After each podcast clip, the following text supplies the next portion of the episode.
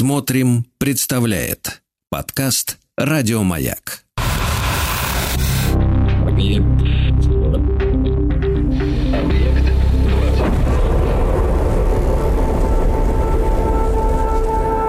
Объект 22. На маяке.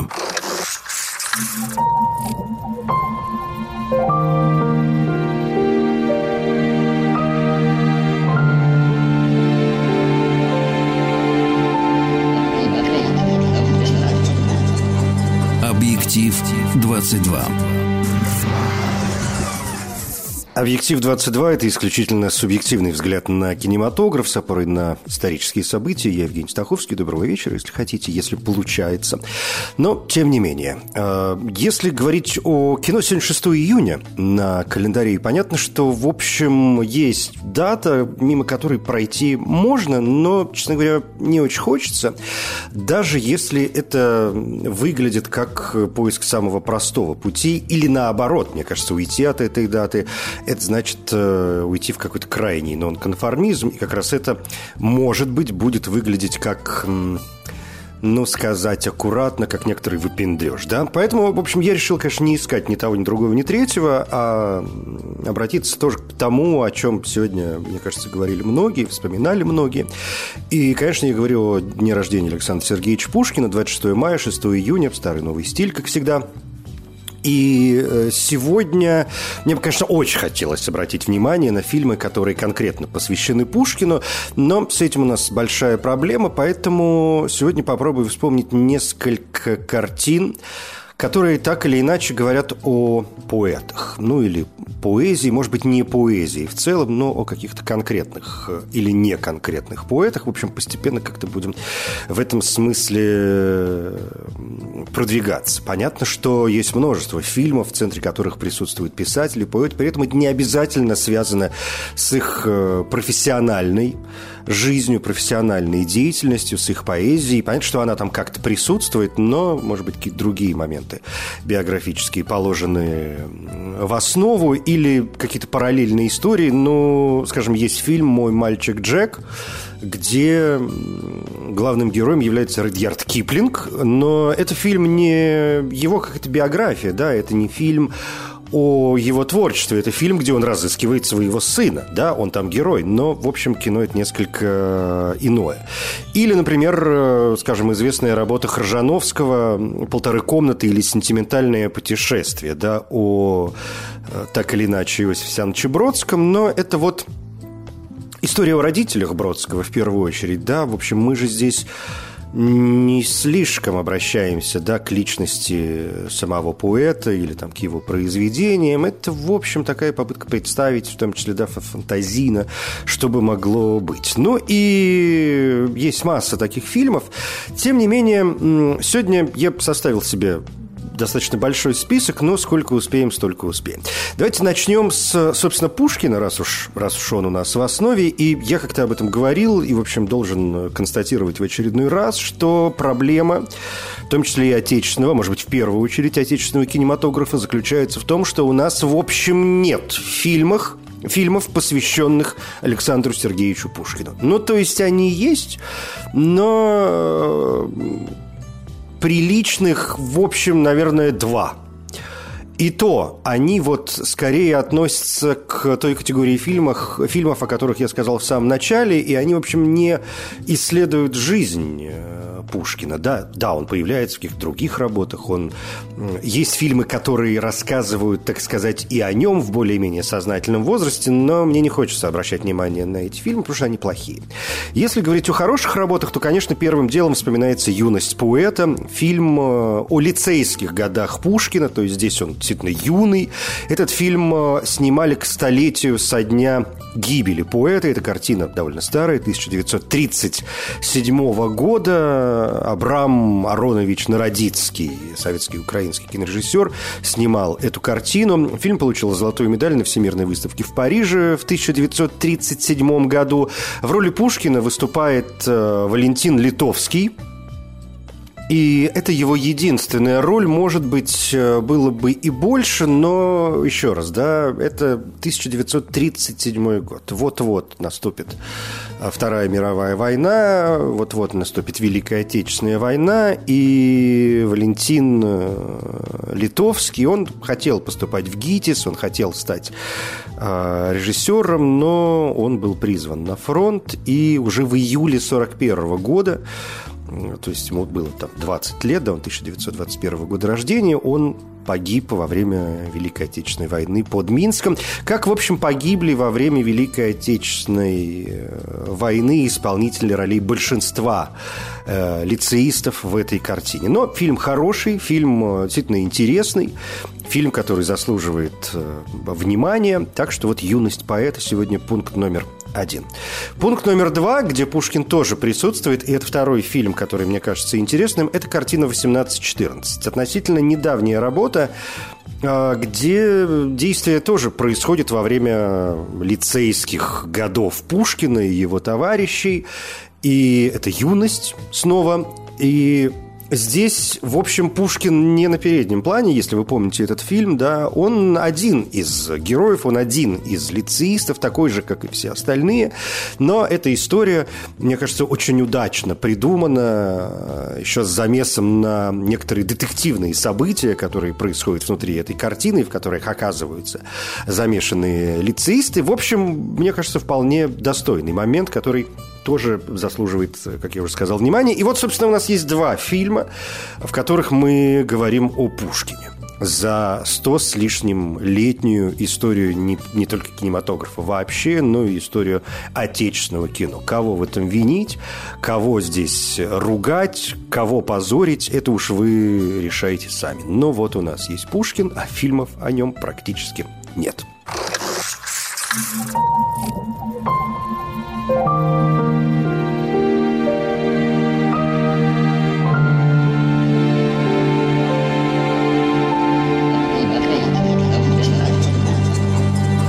Объектив 22. В советское время снимались картины, посвященные поэтам, может быть, несколько больше, чем, скажем, в постсоветскую эпоху. Сейчас, как мне кажется, да, поэтическая тема не слишком э, популярная. Поэзия, она вообще всегда, да, где-то в стороне. Ну, был там, конечно, какой-то момент, э, связанный, допустим, с Маяковским, когда поэзия была крайне популярна, там, или Есениным, да, или вечера в политехническом, э, и люди, да, поэты, которые были с этим связаны. Но вот в целом на что бы, наверное, можно было опираться. Это фильм Бориса Кимягарова, это таджикский кинорежиссер. Э, картина, которая называется «Судьба поэта». Очень популярная в свое время работа. Это фильм 1959 года. Мне кажется, сегодня он, конечно, известен знатокам, исследователям, историкам кинематографа, но вот для широкой публики, особенно, скажем, не слишком старшего возраста, как-то эта картина, мне кажется, ушла в тень, а напрасно. Этот фильм рассказывает о жизни средневекового перса таджикского, ну, коль уж э, Кимягаров таджик, конечно, он все-таки захотел обратиться к чему-то такому своему родному, и он обратился к э, жизни поэта Рудаки, персидскому, персидо-таджикскому, еще расскажу, поэту, очень знаменитому основоположнику персидской литературы.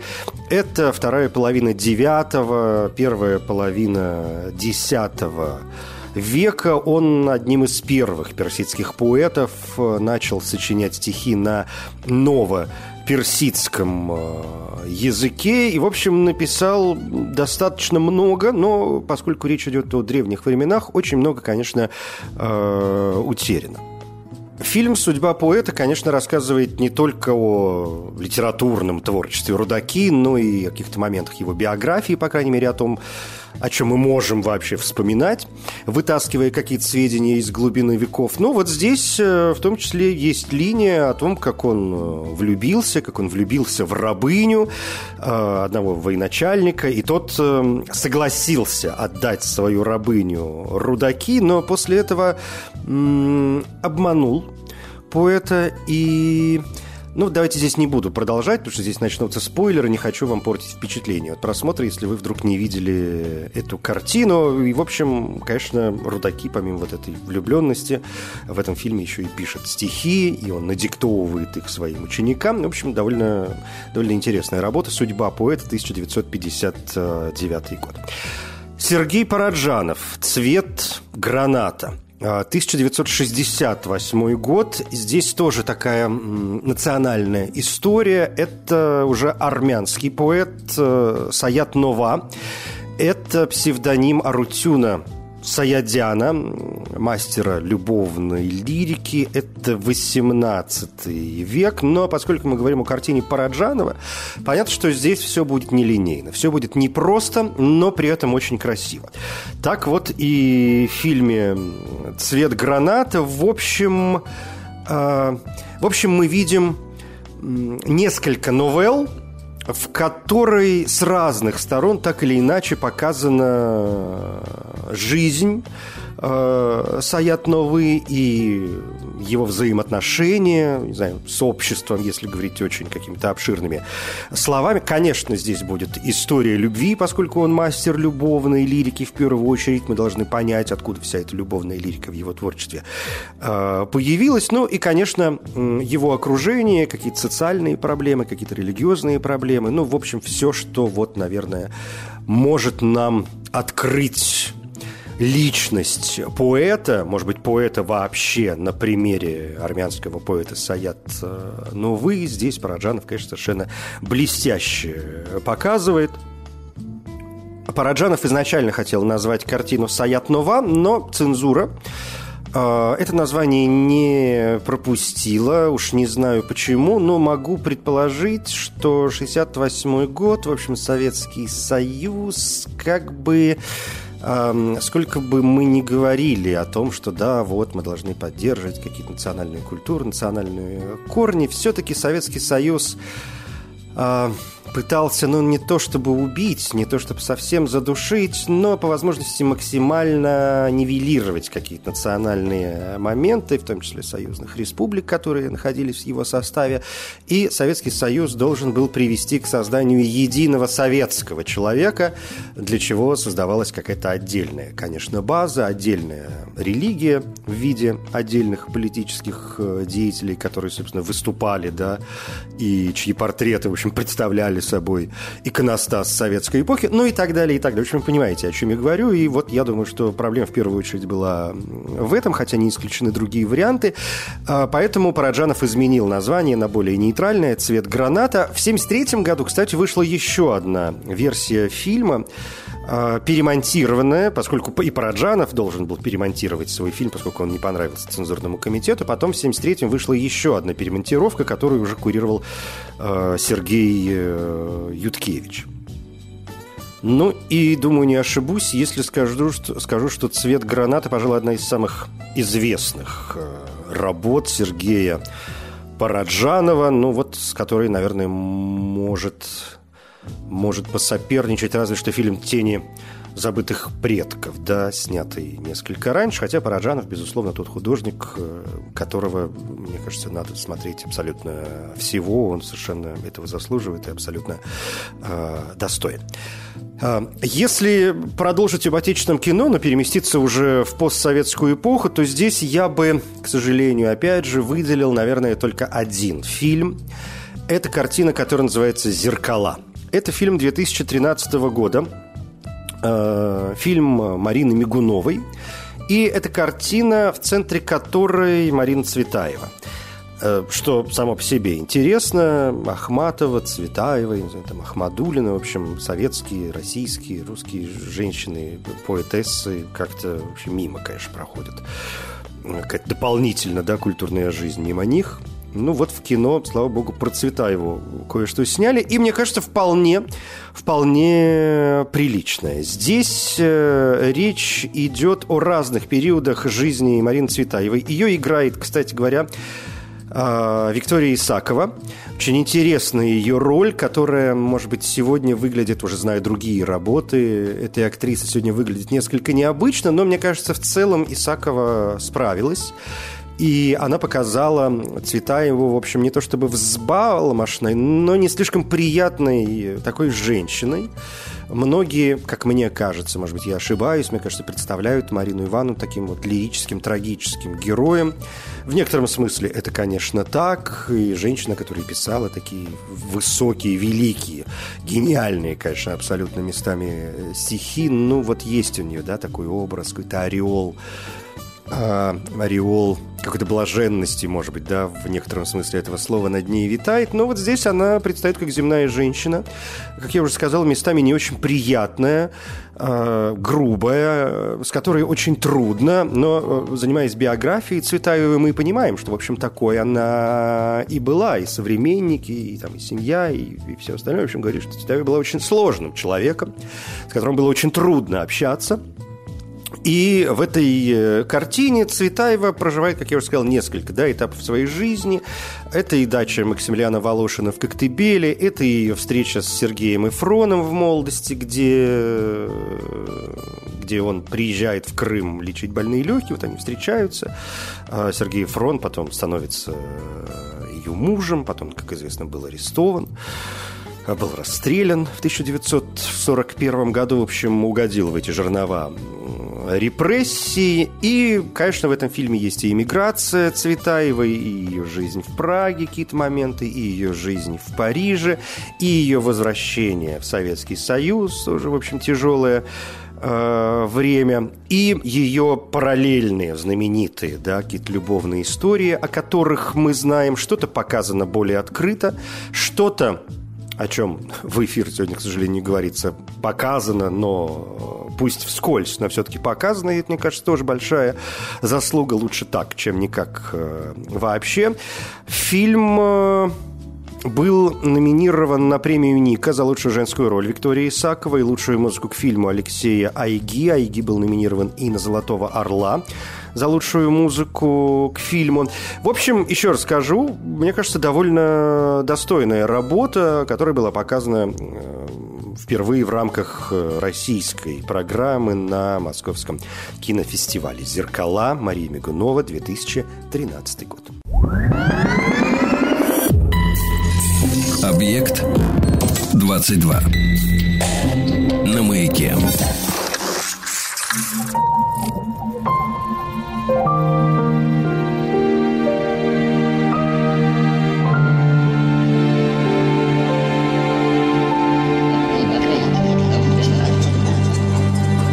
Объектив 22.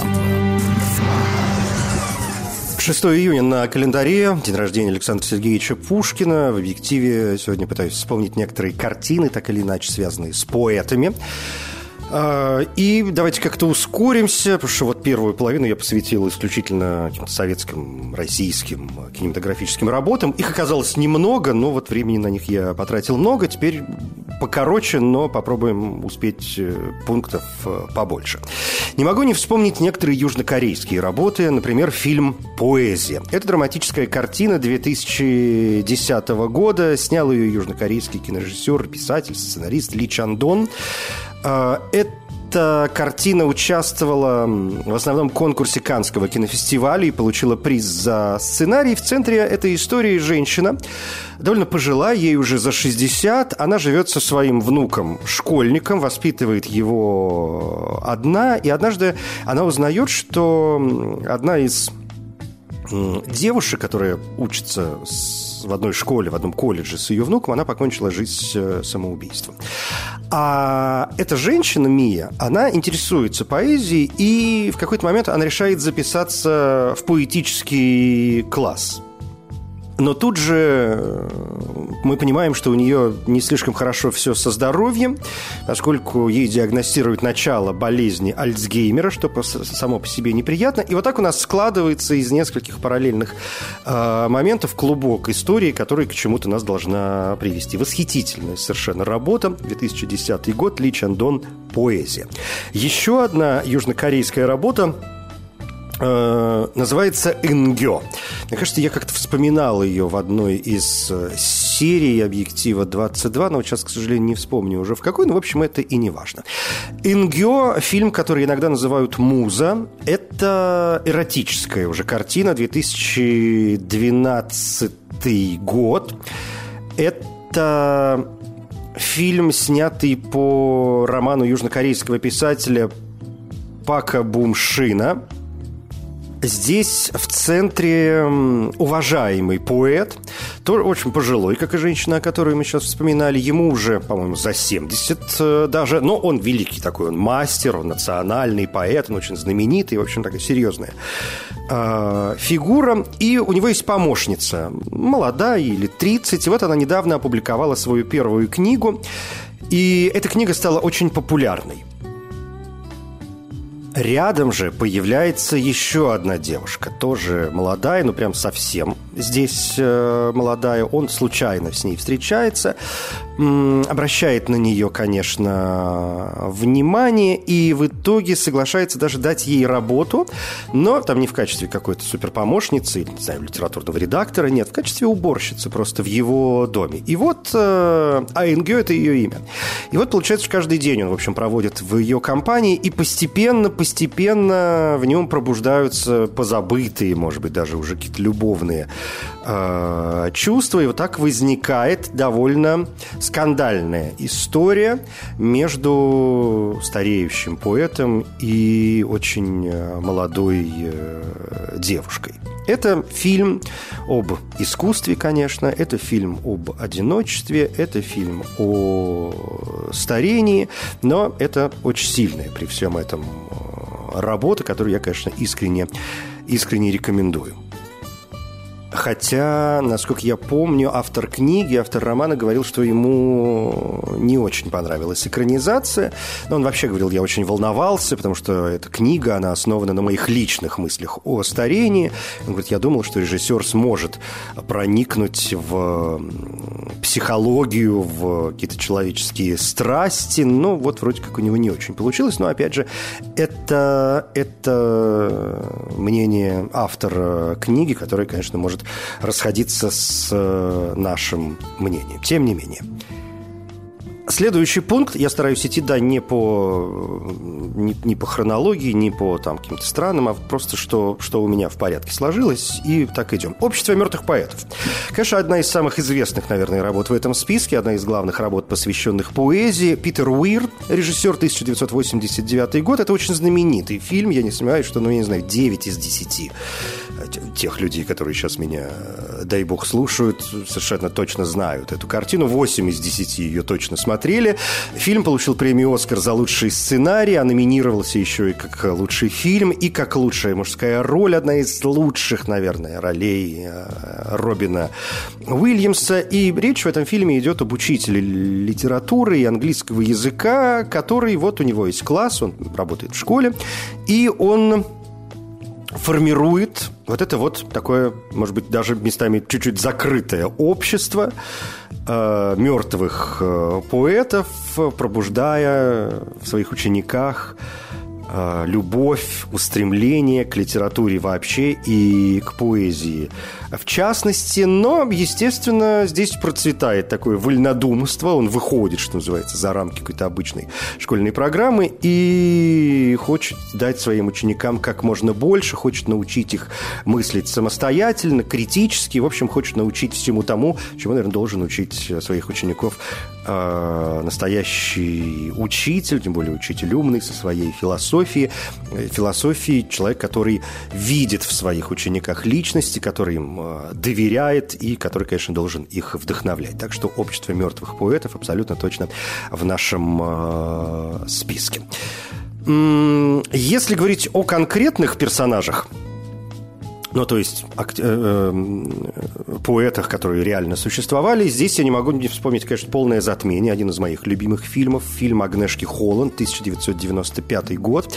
Это э, картина, одна из ранних работ Леонардо Ди Каприо. Мне кажется, тогда он ну, это было еще до «Титаника», поэтому, в общем, большая такая широкая общественность еще не слишком понимала, кто такой Леонардо Ди Каприо, не слишком понимала его талант, хотя до этого, конечно, он снялся уже в ряде совершенно выдающихся работ. У него есть несколько выдающихся ролей. В первую очередь, это, конечно, что гложет Гилберта Грейпа, где он играет вместе с Джонни Деппом. А, мальчика с проблемами в развитии, да, ну и вот «Полное затмение», мне кажется, вторая его мощнейшая роль, где он играет французского великого поэта Артюра Рембо. Дэвид Юлис, совершенно потрясающий тоже актер, здесь играет э, Поля Верлена, тоже французского актера. Ну и вот взаимоотношения двух поэтов в этом фильме совершенно прекрасно показаны. Причем мы смотрим как бы на жизнь Рэмбо глазами Верлена и, в общем, проходим вместе с Верленом, который ведет нас, как Вергилий Данте, по жизни, по недолгой жизни Артюра Рэмбо. Фрида, конечно, тоже в нашем э, списке могла бы появиться, если бы э, писала как-то активно, во всяком случае, стихи. Может, она там что-то и кропала себе в стол, о чем никто не знает. А, но вот в данном случае я вспомнил о Фриде о Фриде Кало, мексиканской художнице, только потому, что, мне кажется, фильм а, о ней знаменитый, чем-то вот он, знаете, созвучен этой картине «Полное затмение». Не понимаю пока чем, но вот есть э, какие-то параллельные моменты. И говоря о художниках, конечно, я всегда буду вспоминать этот фильм, о художниках-художниках, да, которые пишут картины. Но э, сегодня не Фрида, а Фридрих. Разумеется, Шиллер. Есть картина, которая называется «Фридрих Шиллер. Триумф гения». Это немецкий фильм очень сложных времен 1940 года, и этот фильм посвящен ранней карьере Фридриха Шиллера. С одной стороны, это очень классная работа режиссера Герберта Майша, но поскольку фильм был создан уже в нацистской Германии, где снимали очень много кино, и сегодня может показаться, что там снимали только лишь пропагандистское кино, на самом деле нет, было достаточно много работ, которые так или иначе уходили от такой главной линии партии. Ну вот Фридрих Шиллер, он где-то, мне кажется, в промежутке. С одной стороны, это художественный такой нормальный фильм биографический, но Шиллер здесь показан триумф гения. Он, конечно, показан как э, своего рода бунтарь, и в некотором смысле эта картина носит пропагандистский характер, что, в общем, не умаляет ее достоинств. Продолжая вспоминать сегодня кино о поэтах, не могу пройти мимо нескольких картин, которые посвящены жизни и творчеству великого ирландского поэта, писателя, драматурга Оскара Фингала «О Флайерти» Уилса Уайлда. Есть, наверное, несколько картин, э, на которые стоит обратить внимание в первую очередь, это фильм 1997 года, режиссер Брайан Гилберт. Фильм так и называется «Wild». В его роли Стивен Фрай совершенно прекрасный, и, может быть, э, на нем в первую очередь держится эта картина, на его блестящей актерской игре, тем более, что мы знаем, в общем, и некоторое внешнее сходство Стивена Фрая и Оскара Уайльда. Это, мне кажется, очень хорошая работа, где появляется еще и Ванесса Редгрейв, и Джуд Лоу в роли Бози, да, лорда Альфреда Дугласа, и здесь же появляется Орландо Блум в очень маленькой роли. Мне кажется, это его дебют в кино а он играет тут мальчика по вызову. Это фильм, где мы прослеживаем, может быть, не всю, но некоторую часть биографии Уайлда. И его путеше... фильм начинается с его путешествия по Америке, где он читает лекции, общается с разными э, людьми, рассказывает свои истории. Здесь и его женитьбы, и дети, и его какая-то сказочность, и его взаимоотношения с лордом э, Альфредом Дугласом, и его успех, и драматический успех, в том числе и успех в обществе. Ну и, конечно, его чудовищный финал, все мы помним, да, тюремное заключение заключение. В общем, довольно быстрая после этого смерть. Уальд прожил не много лет. Умер он, ему было 44 года всего-навсего. В общем, Уайльд – это такая наша обязательная программа.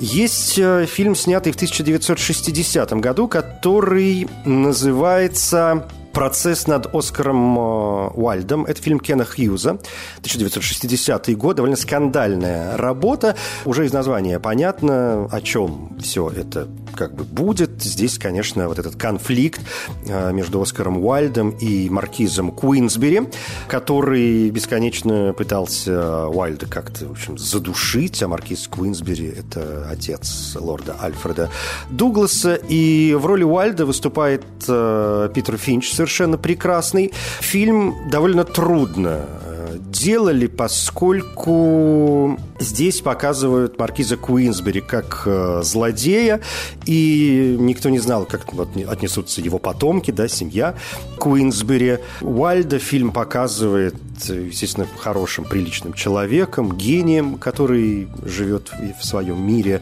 иллюзорном внутри себя, но в мире не слишком приятном, который его окружает. Питер Финч, когда согласился сыграть э, эту роль, а вообще хотели, чтобы в роли Уальда выступили Лоуренс Оливье или Алек Гиннес, но те как-то, в общем, испугались.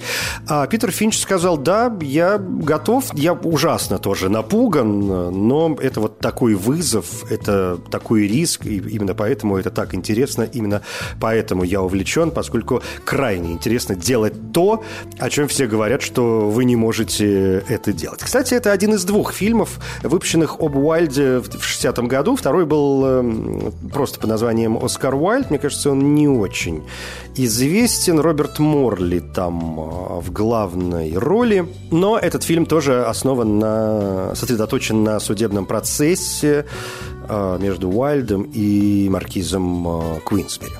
Пока не наступит ночь. Следующий наш пункт – Джулиан Шнабель э, с Хавьером Бардемом в главной роли. Здесь он играет кубинского поэта Рейнальдо Аренеса с его сложной жизнью, с его переездом в Гавану, с его исследованием сексуальности и с какими-то политическими моментами, которые происходят на Кубе. Здесь еще очень интересная роль Джонни Деппа. И здесь же Оливье Мартинес, Эктор Бабенко, Шон Пен, Диего Луна. Мне кажется, пока не наступит ночь, одна из самых ярких работ о поэтах. Кстати, о яркости. «Яркая звезда». Есть такой фильм, э, британский фильм, он посвящен Джону Китсу. И я бы на этот фильм в первую очередь обратил внимание из-за исполнителя главной роли Бен Уишоу. В общем, везде совершенно гениальный, здесь не изменяет э, себе. И вот э, здесь Бен Уишоу играет Джона Китса, и его показанные отношения с девушкой, которой они как-то вот Э, оказались влюблены друг в друга, и, в общем, у них такая тайная, тайная связь, но Китс, как и многие другие поэты, прожил недолго, он заболел э, чехоткой и умер в возрасте 25 лет. Еще одна британская работа «Сильвия». О Сильвии, разумеется, Плат. Фильм 2003 года. Э, Кристин Джеффс Э, выступает как режиссер в главных ролях э, Гвинет Пелтроу, Дэниел Крейг, Джаред Харрис, Майкл Гэмбон. Здесь история, основанная на романе между поэтами 20 века Сильвией Плат и Тедом Хьюзом. Все начинается с того, как они встречаются в Кембридже в 1956 году, ну и заканчивается, конечно, самоубийством Сильвии Плат в 1963 году. Том и Вив. Э, фильм о жизни англо-американского поэта Томаса Стернза Эллиота и его первой жены Вивьен Хейвуд. Они поженились в 1915 году. Очень интересная картина. Миранда Ричардсон была номинирована на Оскар. Розмари Харрис тоже на Оскар, но как лучшая актриса второго плана. В роли Томаса Стернза Эллиота выступает Уильям Дефо, и, мне кажется, очень интересным образом. Под занавес. Конечно, битники. Вопль, Картина на основе одноименной поэмы Алина Гинзберга и биографии Алина Гинзберга. «Убей своих любимых», которая, в общем, тоже поворачивает нас в сторону бит поколения в роли Алина Гинзберга. Опять же, здесь Дэниел Редклифф. А еще есть «Меня там нет» и Боб Дилан. Еще есть «Сезон носорогов», еще есть «Почтальон», еще есть «Благословение». В общем, есть к чему стремиться. Это «Объект-22». Я Евгений Стаховский. Спасибо.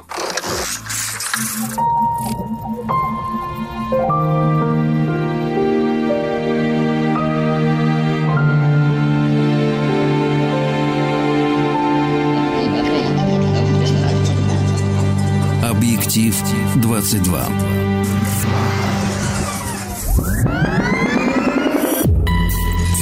Объект 22.